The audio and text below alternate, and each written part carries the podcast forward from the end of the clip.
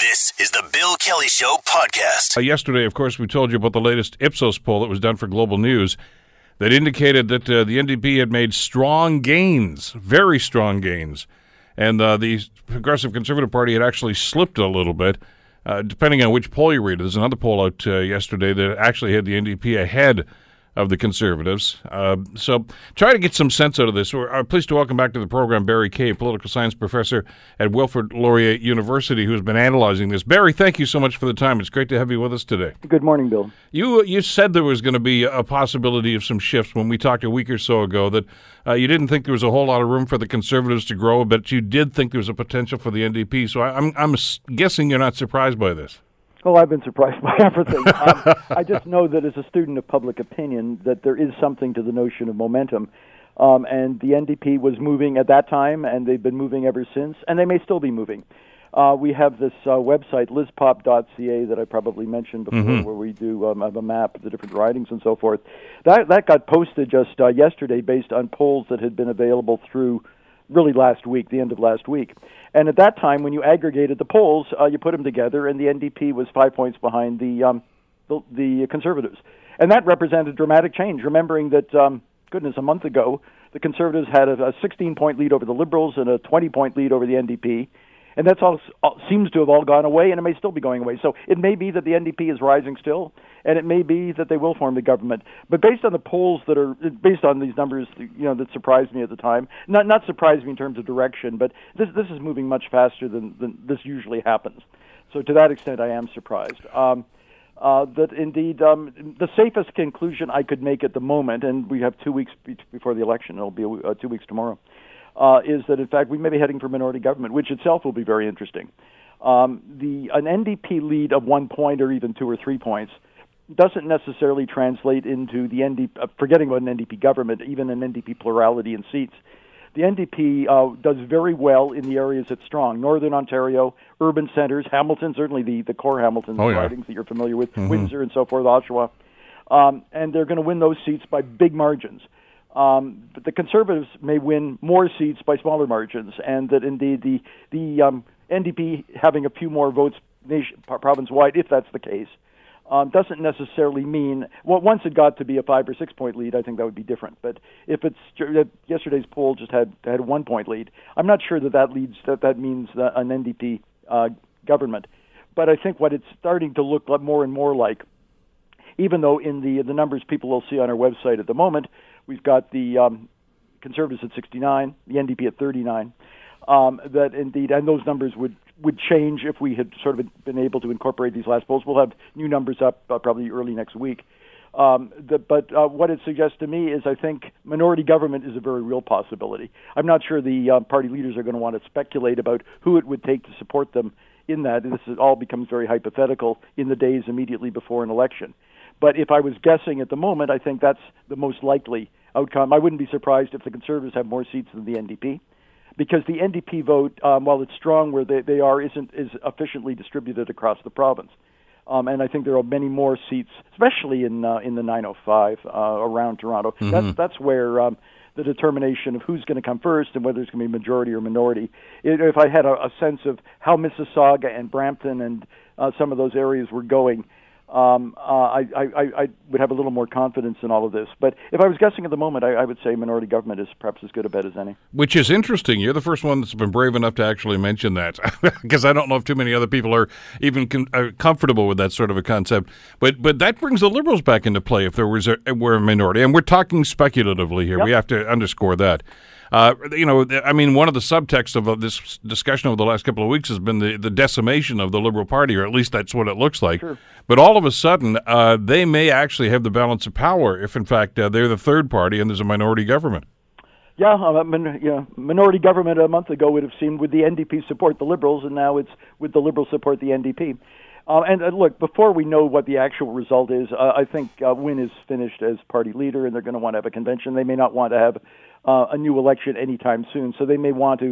Uh, that, again, I really don't want to go too far down this road of we're really jumping down the rabbit hole talking about what's going to happen after this election that won't, won't you know that won't take place for for another two weeks.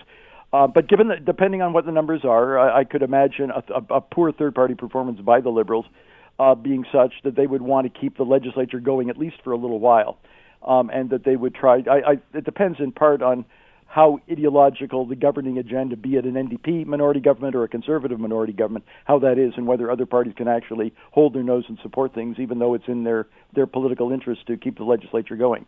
But I would imagine in that situation, the Liberals wouldn't want to have a snap election in the immediate future. No, because when a party gets knocked down like it looks like they're going to, uh, first of all, you're right. I mean, there has to be some sort of exorcism, and at the same time, they want to recreate themselves and say we're not that party anymore, and that's going to take time. Yeah, and I'm not sure who the and we'll see uh, which of the others. Yasir Naqvi from Ottawa, but I think his writing's very much in question. Um, a lot of the people who might be successors to um, to Wynne are maybe in uh, jeopardy as to whether they can even hold their seats. So until we know how that all plays out, I think uh, we should uh, not be too clear uh, about what where the Liberal Party is going to go in terms of direction. But and again, it's sort of fun to sort of speculate about this, but we shouldn't take ourselves too seriously about uh, what the world's going to look like uh, two two or three weeks hence. You talked about momentum a second ago, Barry. How does on, a philosophical level, maybe if you want to get direct about these three parties, that'd be great too. But how do you develop that? I mean, there there seems to be a swing. Uh, I mean, certainly before the writ was dropped, it looked like the progressive conservatives had the momentum. There's clearly been a shift in that momentum right now. How did that occur? Yeah, yeah, that really is interesting, and um, I think you've got to lay it at um, at, at, Doug Ford. Um, Doug Ford took a 20 point lead over the NDP, and now it's a tie, and may, maybe even a point behind uh, in just three weeks and he didn't really even say and do very much. And perhaps that was part of the problem. He didn't create us. I don't think he was really prepared. Uh, he doesn't have a, a history of uh, elective politics anyway. He was, uh, you know, alderman, and he did run for mayor in Toronto, but he does not have a great deal of political experience. He's very wooden in presentation. I think the Ontario population seems to be very apprehensive. I actually attribute, remembering that Andrea Horwath is the same person who was the NDP leader through two uh, losing, not particularly significant electoral performances in the past. Has she transformed that much? Maybe she's a little, uh, you know, more polished than before. I, I lay a lot of this at the the feet of the conservatives. Uh, I think Ford at the time I thought Ford was a mistake. I thought Elliott should, would have been a much more effective leader. And what, what's interesting is that Ford has just basically gone into hiding, been very vague and uh, uh, about what he, what he knew and what he would talk about. He talks about uh, efficiencies and tax cuts, but without any specificity at all. Um, I, I, I, I again, I put the NDP rise as much at the feet of Doug Ford and the Conservatives as as anything that the NDP did right. And you know, when we look at this historically, you go, this will be the fourth election in a row where the Conservatives have run a campaign that where in fact they they sank from their performance at the beginning. And there were different factors, John Tory and religious schools, and then uh, some of the mistakes Hudak made with regards mm-hmm. to job cuts and so forth. But this is, uh, to me, this is more. We know that the Liberals were in trouble. That was clear even at the beginning of the campaign. The Conservatives had a huge opportunity and in the space of less than a month, uh, in fact, they have taken what looked like not just a victory, but a landslide victory of enormous proportions. And I'm not saying that they won't have the largest number of seats, they may well. But boy, have they ever blown it during this particular campaign, and that's this is the fourth time in a row. You've mentioned to us uh, in the past that uh, uh, more often than not, I mean, people like yourself and me and and and and, others that are, are political animals and just uh, fascinated by this, we pay attention daily to this. Most people don't. And and the consensus among a lot of folks seems to be the average voter doesn't really start paying attention until about two weeks before they have to vote. Well, that's now. Uh, and they're going to look at these numbers, and this may be the first time they've opened their eyes to this, and, and Sunday may be the first and only time they actually see these guys debate. I don't know if that bodes well for Doug Ford. The debate's big, and uh, that's right. Up till now, I don't think Ford has basically run a kind of a, a hide and seek campaign where he hasn't wanted to say anything very controversial, where he's limited press access. Um, and that that's what you do when you've got a big lead. So that either it, it made some sense from the perspective of back in March and early April. We're now in May. We're not even through the month of May, and we see that, uh, that it hasn't worked very well. If I was betting on performance, I wouldn't think that Ford is going to dominate this debate. It just isn't his style. He does not have a mastery of policy. Um, we'll see how well. So far, Horwath has done has done well. I will say this about Horwath: I think she will be under much more um, uh, uh, in, intense uh, scrutiny now in those these last two weeks, and she may do some things to upset people. But you know, when you, you talk about the last two weeks, sure, as we get closer to the campaign, people are going to pay more attention to the campaign. But in the last couple of weeks, we've already seen dramatic change. So some people are, have been thinking about it. Maybe mm-hmm. not everybody, but some people have been thinking about it lately, and it's led to this tide toward the NDP. I'm not saying it's going to continue. It may even roll back some. Um, and indeed, the uh, the the polls themselves are just not just flashpoints, but really estimates. You you've got to look at those with plus or minus three in any case.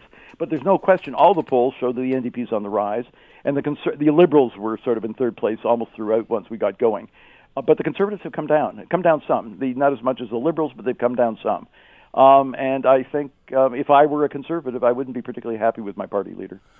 Well, one of the other elements of the global poll that was done for them by uh, Ipsos indicated, uh, and and this is the number that I found a little bit uh, hard to take. The 54 percent of the people they polled said they haven't really made up their mind of where, where they're going to go. Do you buy that?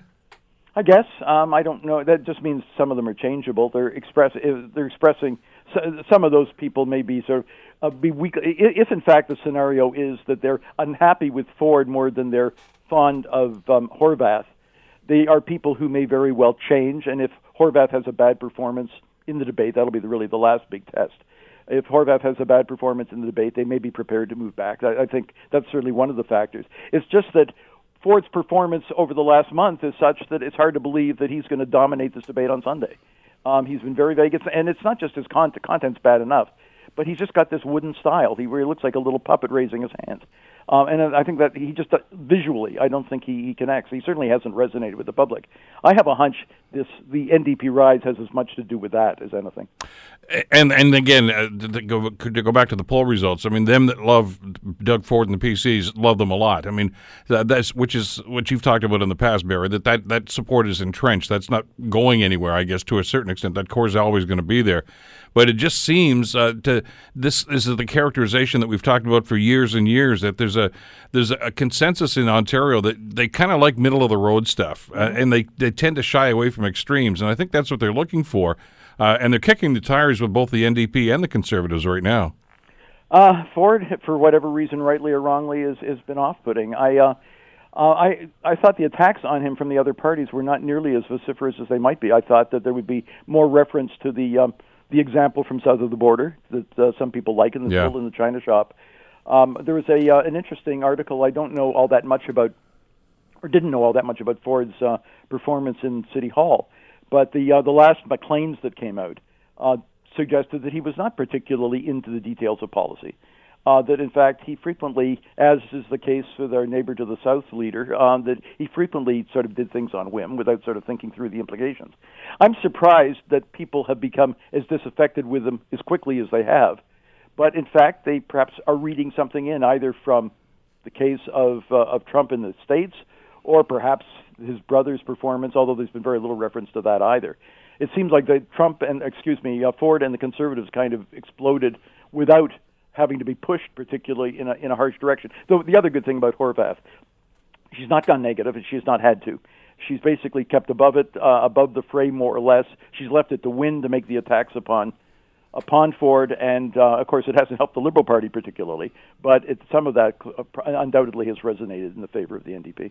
That first debate uh, that was on CP24, the, the, Andrea Horwath was almost ignored uh, there were a number of times where Kathleen Wynne actually had her back to her. She was going yeah. back and forth with uh, with Ford. It's going to be interesting to see the dynamic on Sunday night, just who goes after whom here. I'm not sure how many people saw that debate. I thought the Conservatives basically sitting on their lead had agreed a couple of debates that they thought and hoped nobody would watch.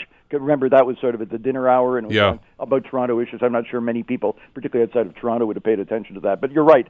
But the, the fact is, Horwath did look positive during that campaign, where the others were attacking each other, thinking that those were the real enemies of each other you know, a few weeks later, we've got a very different uh, kind of perspective on this. Oh, I, I think the debate on Sunday is going to be huge. Um, but again, based on the performance up till now, uh, there's no reason to think that uh, Ford is going to outshine Horwath. If anything, just the opposite. And maybe that might suggest that the the momentum to the NDP will roll on even faster. For the and again, there are hardcore liberal supporters out there, and and, and that's a pretty solid base. Although the numbers are pretty small at this stage. Uh, is is there anybody who is thinking of voting liberal now that's going to say, "Well, forget it. They're they're in third place. There's no way they're going to make up that difference. I got to look at something else." If they were concerned about a conservative majority government, that's where strategic voting comes in, and that's why more typically New Democrats have been in third place and have mm-hmm. in many ridings when they didn't think they were competitive would vote liberal to block the conservatives. Now the shoe's going to be on the other foot, and it may be, in fact, some liberals may do that. A lot of it depends on the voting history of the riding. Um, in the case of the Hamilton area, particularly the three NDP ridings are pretty secure for that party anyway. Hamilton West becomes um, more competitive. I'm not sure the NDP historically is is likely, although I guess it's won at the odd time, but has, is is is well positioned. I know in the uh, the Kitchener Waterloo area, there's a riding Kitchener Center, which a month ago I would have thought the NDP would run a poor third. Now it's quite possible that they're um, that they're in in first place. Certainly, it's going to be very a very close race. I'm just sort of um, just quickly while we're on the phone looking up the uh, the voting history of um, Hamilton West the last time out to kind of get a sense of the um, uh,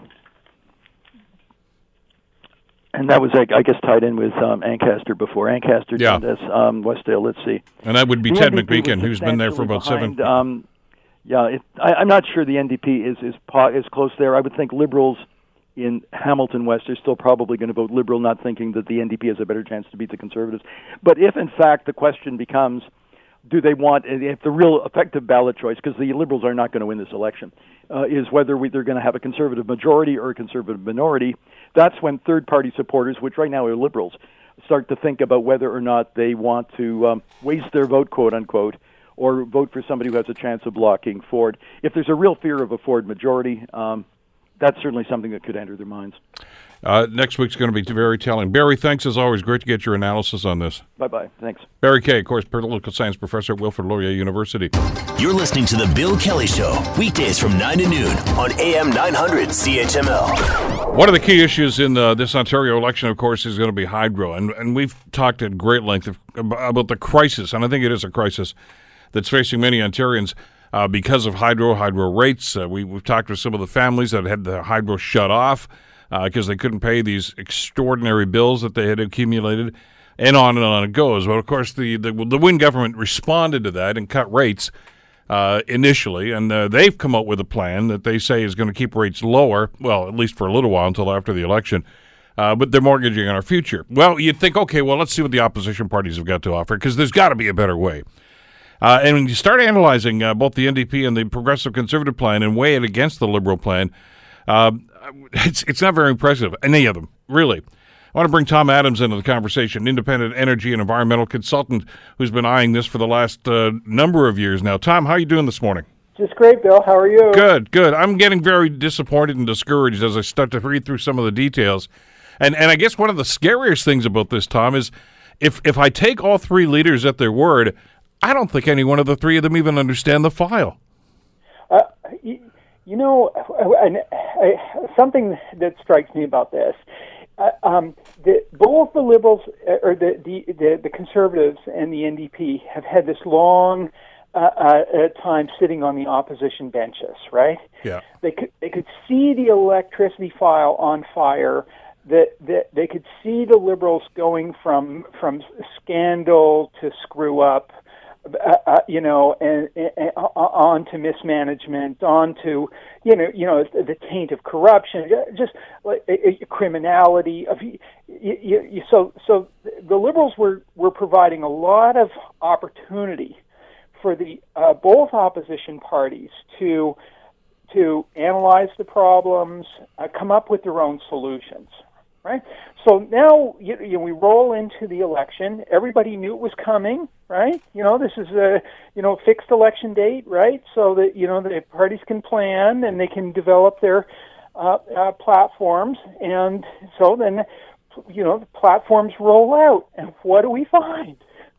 you know, we open the the can of worms, and you, you you would think that given the long time they the opposition parties had to think about their solutions, their uh, uh, their their presentation to voters, that there would be some substance worth discussing, and and yet uh, there's there's almost nothing in the in the platforms of uh, of either of the major opposition parties that really offers any any serious relief well, and, and, the two, the Liberal plan, I think many of us may be acquainted with because the Premier's been, you know, banging the drum for that for the last little while. But when you look at the NDP and the and the Conservative plans on, in this situation, I mean, it, it seems that Sandra Horwath's plan is really uh, predicated on the fact that she's going to buy back all those hydro shares that uh, that have been sold off over the last little while figuring she can do it in only a couple of years. And I've yet to run across an economist anywhere, Tom, that thinks that's feasible. well, yeah, you know that that's so so she she's going to buy her her you know uh, uh, so like just without the color commentary, just going straight to her plan. What she says she's going to do is she's going to use the dividends that still come to the Ontario government from Hydro One and use that to buy back the shares. Um, uh, okay. The problem is that the dividends that come from Hydro One are, are already flowing directly to ratepayers. Yeah. Um, uh, so that money is already spent. If she plans to use it for another purpose, okay, in, you know, in her case, she wants to buy back the shares. Um, uh, what she hasn't explained is how she fills the hole that was created by shifting the dollars from where they are currently being spent on behalf of ratepayers. Every dollar from Hydro One dividends that comes to the Ontario government flows straight through to the ratepayer. She says she's going to give us a 30% reduction in rates. Apparently, for all customers, business, all residential customers. Um, uh, and central to her plan is this idea that somehow she's going to invent a way of spending Hydro One dividend dollars twice. Other key elements of her plan make are, are just as ridiculous. She, she, she she's also saying part of how she's going to get a 30% reduction in rates for everybody is by causing more cost transfers between customer classes. So, for example, um, uh, rural uh, customers that currently pay higher distribution rates because of their low density um, relative to urban customers are going to be brought, uh, you know, are, are, are going to get a, a, a discount in their distribution rates to bring it down to urban prices. Okay, somebody's got to pay for that. Yeah, exactly. Uh, uh, she's going to get rid of time of use rates. Uh, oh, okay well, time of use rates is bringing a certain amount of revenue. If she just sets the rate lower, like somebody's got to pay for that. You know, so like the the NDP have just clearly got not a thought about how any of this gets implemented. Well, as you say, they're double spending in some of these things, which is not surprising, I guess, Tom, given the revelation we found out uh, earlier this week about their budget uh, process and their calculations, where they, they you know, they, they well, millions of dollars, billions of dollars that they, they oops, we, we forgot to put the decimal over here. Is that, oh, is that an asset? Oh, we didn't know that. Uh, that doesn't do a whole lot to give you any confidence in their ability to try to manage the books or manage this file. No, it, it, it doesn't. I, you know, so I, you know, I'm gravely concerned about what the NDP is pr- uh, uh, uh promoting. That doesn't make me any more comfortable with what the Ford team is presenting. Which is really talking points at this stage. I mean, you know, which is typical, I guess, of what the Ford campaign has been doing so far. He's promising to lower rates. He's promising to fire the CEO of Hydro One. Uh, and there's probably a very strong argument to get rid of Mayo Schmidt, but that's not going to do anything for hydro rates.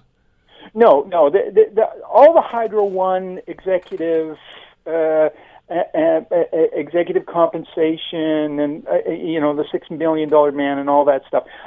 None of that is relevant from a from a, a cost to ratepayer point of view. Um, uh, what is relevant to a cost to ratepayer point of view is Doug Ford's announcement that he now endorses the Kathleen Wynne 25% rate cut but just says it, the only problem with that rate cut is it doesn't go far enough. He's going to add a further 12% rate cut to the 25 that's on offer from Kathleen Wynne. So a 37% rate cut sounds fantastic until you scratch the surface of how all of this smoke and mirrors comes about. Right? The, the, the, you know, you don't have to take it from me the Auditor General and the Financial Accountability Officer have ripped to shreds the the, the Kathleen Wynne 25 rate 25% rate reduction. And when they were in opposition, um, uh, you, you, know, the the stronger horses amongst the PC caucus, Vic Fedeli, for example, uh, um, uh, strongly endorsed the uh, the criticisms expressed by the financial accountability officer and the auditor general in criticizing the Kathleen Wynne 25% phony rate cut. So, but now Doug Ford flip flops, and instead of opposing, you know, in, in, in, instead of supporting the Auditor General's analysis, he now endorses Kathleen Wynne's analysis. And he, and he says he's going to take it 12% more. Well, where does the 12% come from? Not only has Doug Ford endorsed the worst elements of the, the, the liberal plan, but he's also endorsed the worst elements of the NDP plan because his 12% reduction largely comes from following along Andrea Horwath's idea that you can spend the dividend dollars from Hydro One twice. It's just it's idiocy. The, the, the Ford plan is just completely irresponsible. Well, and it's the, I guess the thing that we have to take away from all three of these plans is it's not doable, really, is it, Tom? I mean, they, they can say what they want here and say, "Don't worry, we'll figure something out later on." But the fact is, is they can't. Uh, you like you say, you can't spend a, a tax dollar twice, and you can't spend a revenue dollar twice, a, a dividend dollar. That's exactly correct. We we have three carnival barkers, each of them trying to outbark each other they don't care what they're saying. They're this is just a, a shallow, you know, grab for power. Um, uh, it, it, unfortunately, because the the you know there's they, they've reached some kind of a consensus of stupidity. Uh, each one with a more foolish plan than the next. What does the voter have to turn to? where, you know, where where do we go um, uh, if you don't think that the electricity system is being well run by the politician? You, you, you know, like his, you, you know, you, you you might. I mean, there is an argument that the liberal plan is the least irresponsible of the three of them. Yeah, who thought we'd be saying that three months ago? Oh, I mean, so, like I can barely form the word. I know, I know, and therein lies the problem. Uh, because what they're all doing right now is relying on bullet points. We're going to lower rates. Hey, that that catches my attention. Hey, I'm going to fire that guy that's making six million dollars. Hey, that's a great idea. But you know, the, the thing that's always missing from this, as you said, Tom, is the paperwork. Where's the cost? How are you going to pay for this? And, and I think one of the most telling moments, and I'll go all the way back to the, one of the PC leadership debates uh, when uh, Tanya Granic Allen was saying, I'm going to rip all those windmills out of the ground and we're going to tear up those contracts. And Doug Ford was saying, Yeah, that's a great idea. And Christine Elliott, trying to be the voice of reason, says, Do you guys not understand there are legal ramifications to this? That uh, that's may cost you more. You better watch what you wish for. And the Mayo Schmidt example is a classic example. The CEO, it, he can, Doug Ford, if he becomes premier, can go ahead and fire the board. It's going to cost over ten million dollars. Yeah, that's absolutely correct. Uh, you know, uh, Tanya Allen was is saying, oh, she was going to get her tractor, like her farm tractor, yeah. and she was going to pull over the wind turbines. Uh, like, you, you know, um, first of all, that'd be vandalism. Uh, uh, um, uh, but and but it's just it's it's silly, you, you know, uh, um, uh, electioneering, uh, you know, by a, a careless uh, speaker, car- careless politician. Uh, but but that was not the low watermark for for the for the PCs in in in in you know how how low they would go on this uh, you know this whole uh, hydro mess. They they they found ways of digging the hole deeper, even worse than that. So, what's the takeaway from this? I mean, if one of these people is going to be the next premier, and and I, I, the, the, the, the, rationale that I'm looking at here, and when I look at the promises that they're making, Tom, and, and the incomplete paperwork they've got on this, is that we have to come to the conclusion, as, as difficult, difficult as it might be, that no matter who becomes the next premier, they're not going to fix this. You know, some of my very good friends, uh, um, uh, you, you know, think that that that uh, you know, breaking up the old Ontario Hydro was a terrible mistake, and that we we need a, a publicly controlled uh, uh, power system, um, uh, and you know, and, and government needs to be in charge so that the power system operates in the public interest. Then you look at what you know the kind of the, the politicians that are vying for the job uh, of being the CEO of the power system, and, and you say to yourself, would you trust any of them? You, you, you, you know, to, to, to plug in a household light bulb, they, they, they, they, the politicians just can't be trusted with our power system. Just look at them. Just just listen to what they say, and, and say how much would you trust these people with the the lifeblood of the 21st century. We cannot have a successful modern society unless we have a, a reliable supply of affordable electricity. And yet, the way Ontario's going about its business with electricity, we're putting all our trust in the politicians, and and the politicians are showing us that we really have little reason to trust them with this eh, heavy responsibility here's the here's the thing. If I'll, I'll, try to capsulize this in one sentence, and I, get your comment on this basically, to, to, if we could characterize all three leaders and what they're trying to do here, uh, Doug Ford says he's going to fire the Hydro One brass. Uh, Andrea Horwath is going to buy Hydro One back. Uh, Kathleen Wynne's going to borrow to try to shrink our bills. None of them are financially feasible. Uh, none of them are going to work. Yet we still seem to, to get stuck on the bullet points because the overriding, uh, I guess, common thread through all three of those plans, Tom, is just don't ask me how, okay? Believe me, but don't ask me how. Yeah, I I, th- I think that's right. You know, it's a kind of a trust me, right? Uh, uh, that, that that they're they're putting to the voter. Um, uh, that I'm a caring uh, politician, and I will. I, I'm not going to do bad things like those other guys. Uh, I'll, I'll be good for you. Uh, uh, just trust me with your vote.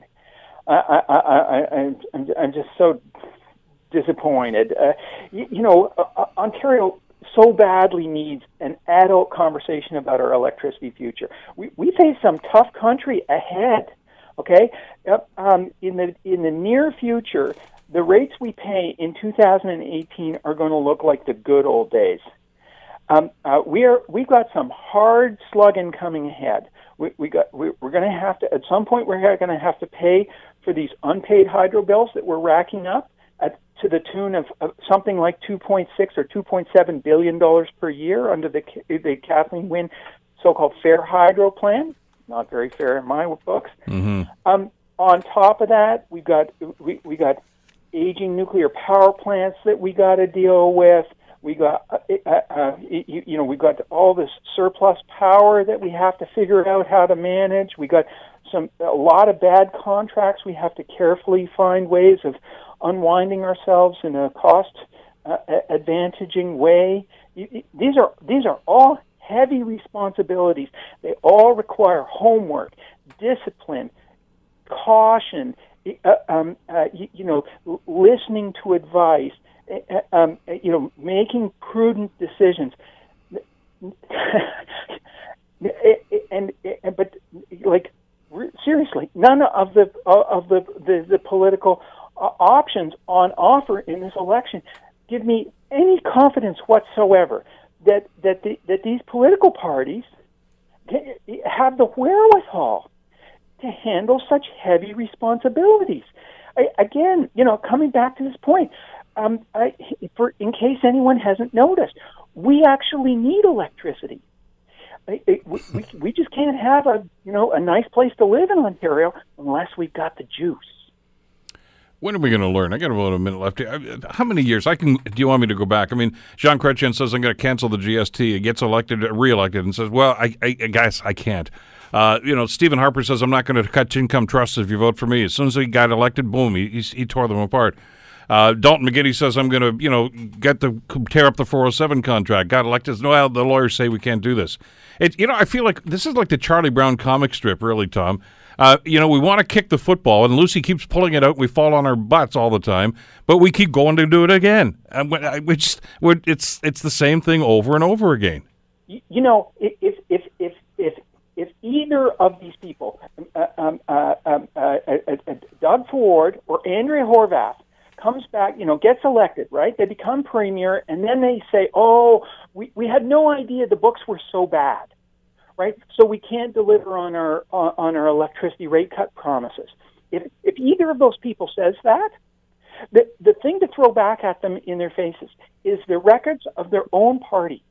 In, in the case of the PCs, you know, their finance critic, Vic Fedeli, I've referred to him before in, this conversation. One of the things that he has done, that's distinguished him as an outstanding representative, you know, in, in the in the parliament. Mm-hmm. Um, um, he, he's published a, a, a series of, of books every year, an annual report called Focus on Finance. And he has ripped apart the electricity finances of the, of the province in great detail. And also the overall deficit problems and the whole financial story. It's a really, really excellent piece of work. Um, um, uh, but there's no way that the PCs can, without grave embarrassment, claim that they didn't know that the books were real bad. And therein lies the problem. Uh, we'll see. Two weeks left to go in this election time. We'll see. Maybe somebody will get to, uh, get the religion and, and find out what's going on. We'll stay in touch. Appreciate this today. So good, Bill. Thank you. Tom Adams, uh, independent energy and environmental consultant. You're listening to The Bill Kelly Show, weekdays from 9 to noon on AM 900 CHML. A lot of election talk, obviously. We're about two weeks away from the vote here in Ontario.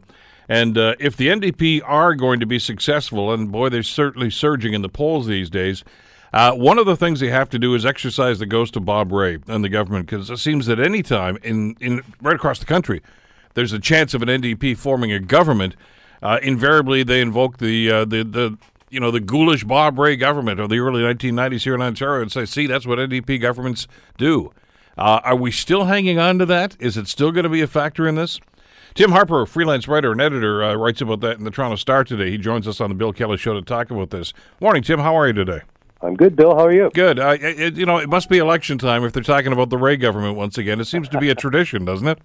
Yeah, it does. Um, generally speaking, anytime a, an NDP leader has a, so much as a pulse, uh, federally or, or uh, provincially, especially here, but virtually any province, um, uh, the the Bob Rae monster is invoked. Uh, the, uh, the scary tales from the uh, 90 to 95 uh, NDP government in Ontario, and um, it generally works.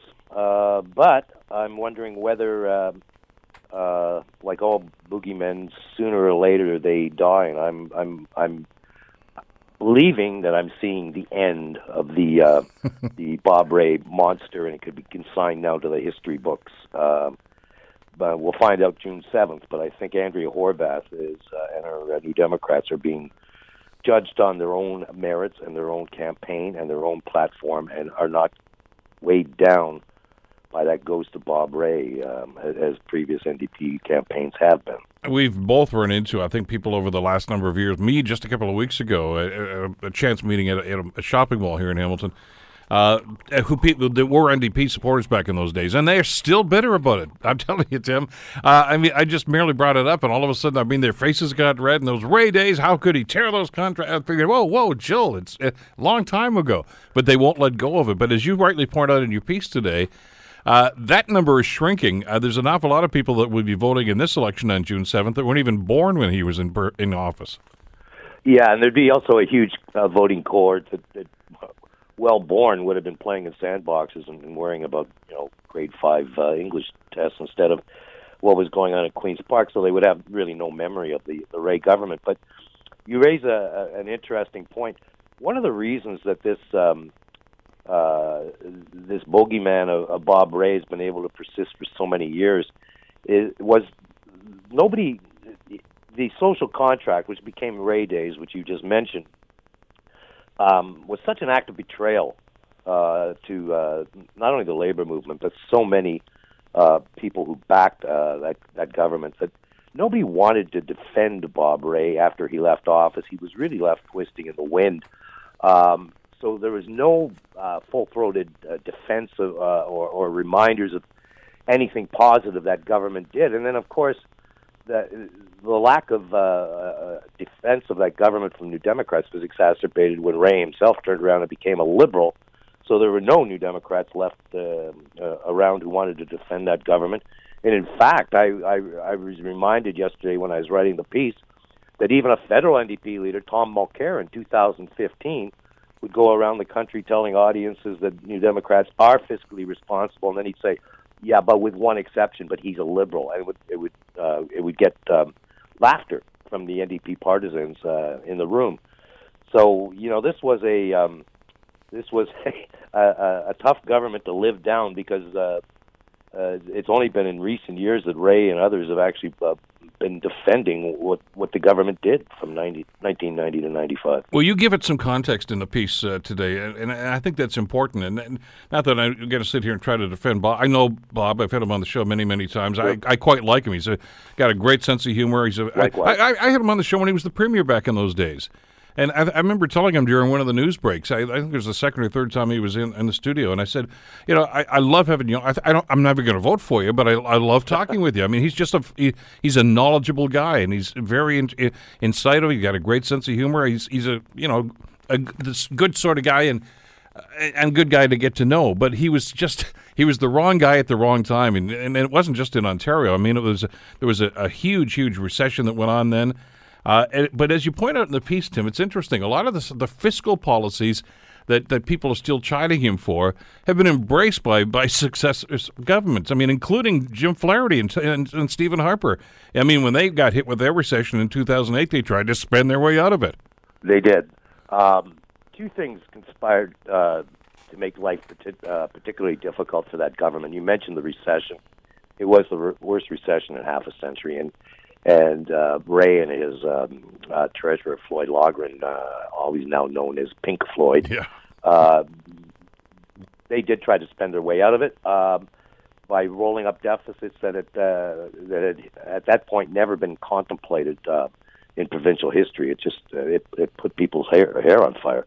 But you're right. Um, the feds have done it. Kathleen Wynne uh, right now is uh, carrying. Oh, she's she's making it an art form now. Yes, she is. she's carrying around a platform that has got such a deficit. I don't know how the bus moves, but the uh, Rae government also was ahead of its time in, in promoting diversity and gender equality and uh, uh, police treatment of uh, minorities and same-sex rights. Um, all of which seemed, I suppose, a little radical back in the early 90s, but it all got overshadowed by the fiscal problem and then he got mired in a constitutional debate, the Charlottetown yeah. Court, where he, he he tried to do what Ontario premiers have always done, which was to take a, a national leadership role.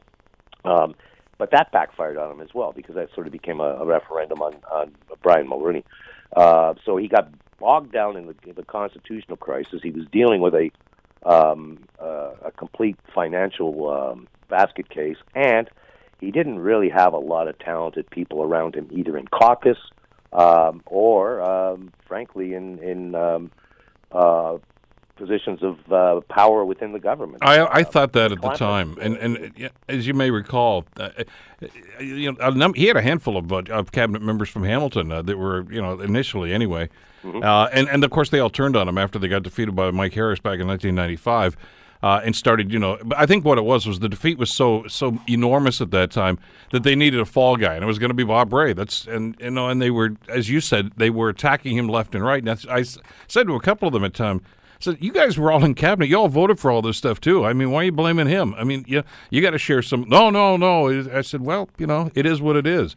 Well, uh, yeah, I, I, I, I, they were not ready for prime time. That that's no, really what it came the, down to. I saw the uh, federal fallout of that bill. I was on the uh, 1993 um, NDP federal campaign, which was um, uh, just a terrible uh, ordeal, a terrible hostage taking. Those are long campaigns back then, and it was known by week two of this campaign that this party federally wasn't even going to get the official party status.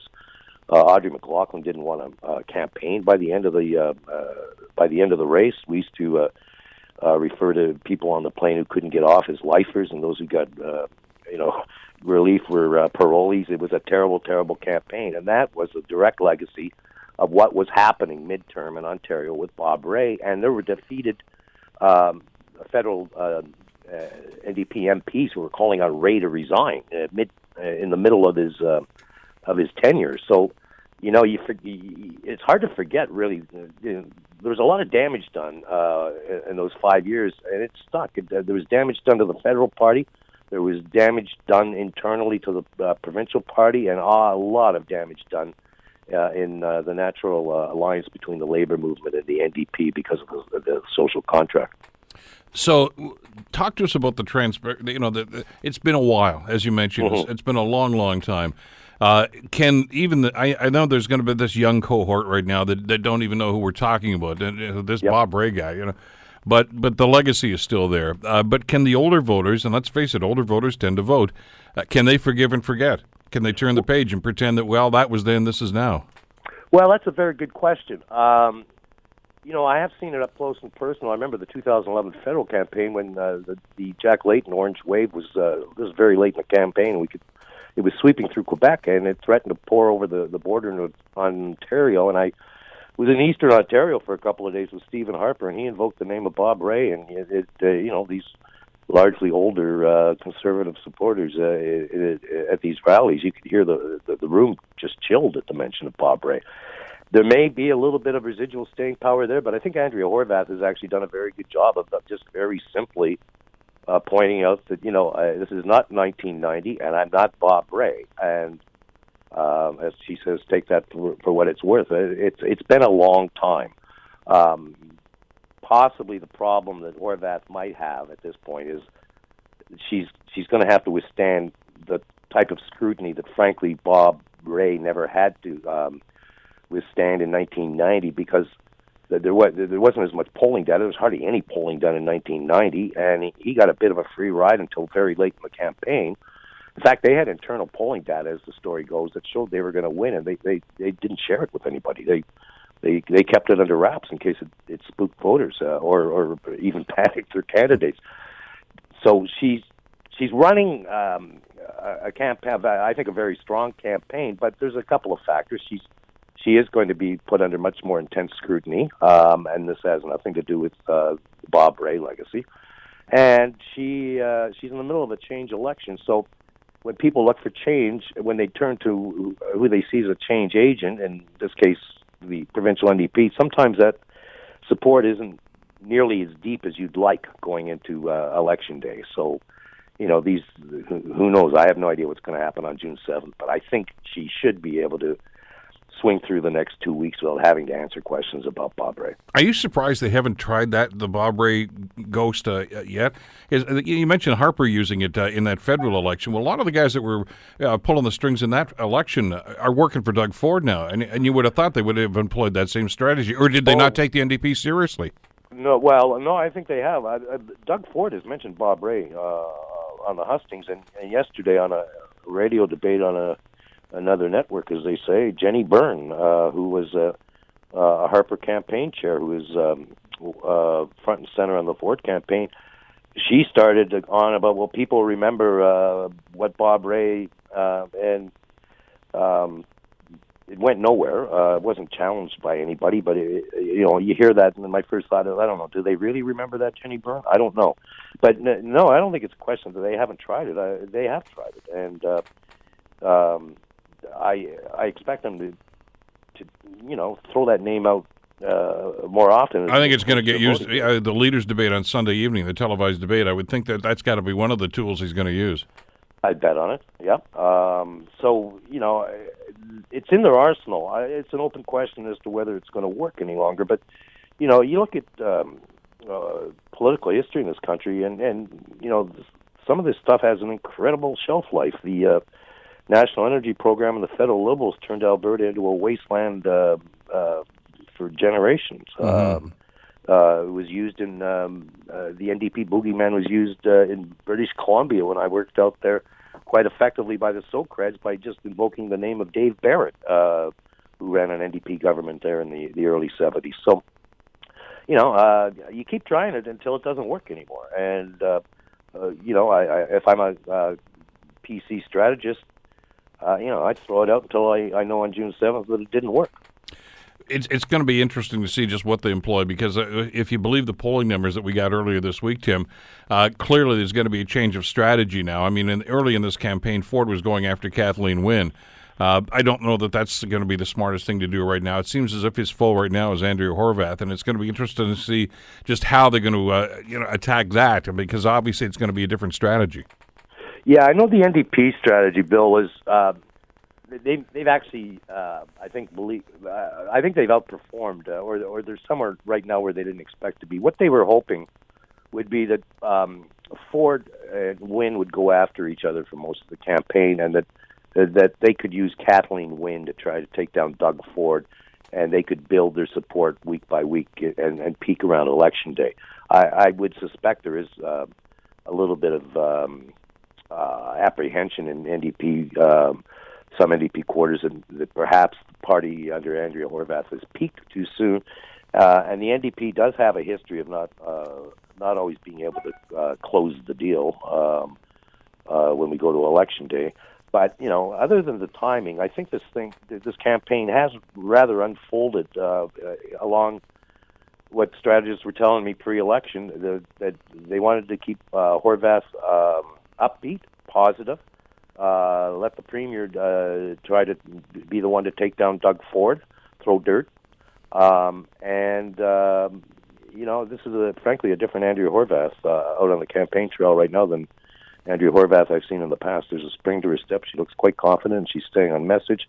Uh, and when there are missteps, and there have been missteps, she's um, she's handled them fairly well. I got about 30 seconds left here, but uh, just a final point that you made in the article I think is very germane to this is if the if the Ford team is going to try to play the, the fear card about the NDP, uh, that cuts both ways, obviously. Uh, and we may end up voting for the party that we fear the least here.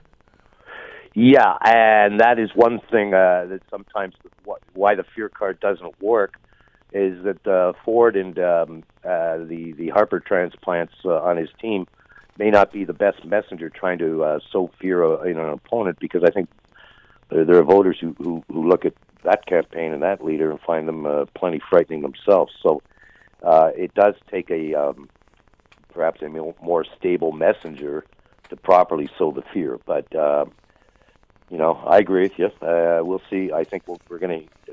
This is certainly not the last time we're going to hear Bob Rae's name. Um, and meanwhile, Bob is uh, happy to just be a, an observer. He's got other fish to fry. And the funny thing is, uh, his government here has been vilified for years and years and years and years. It's never hurt him personally. He's managed to get uh, elected uh, everywhere he's run since then, and as you say, has carved out a quite a stellar career in public service. Incredible career.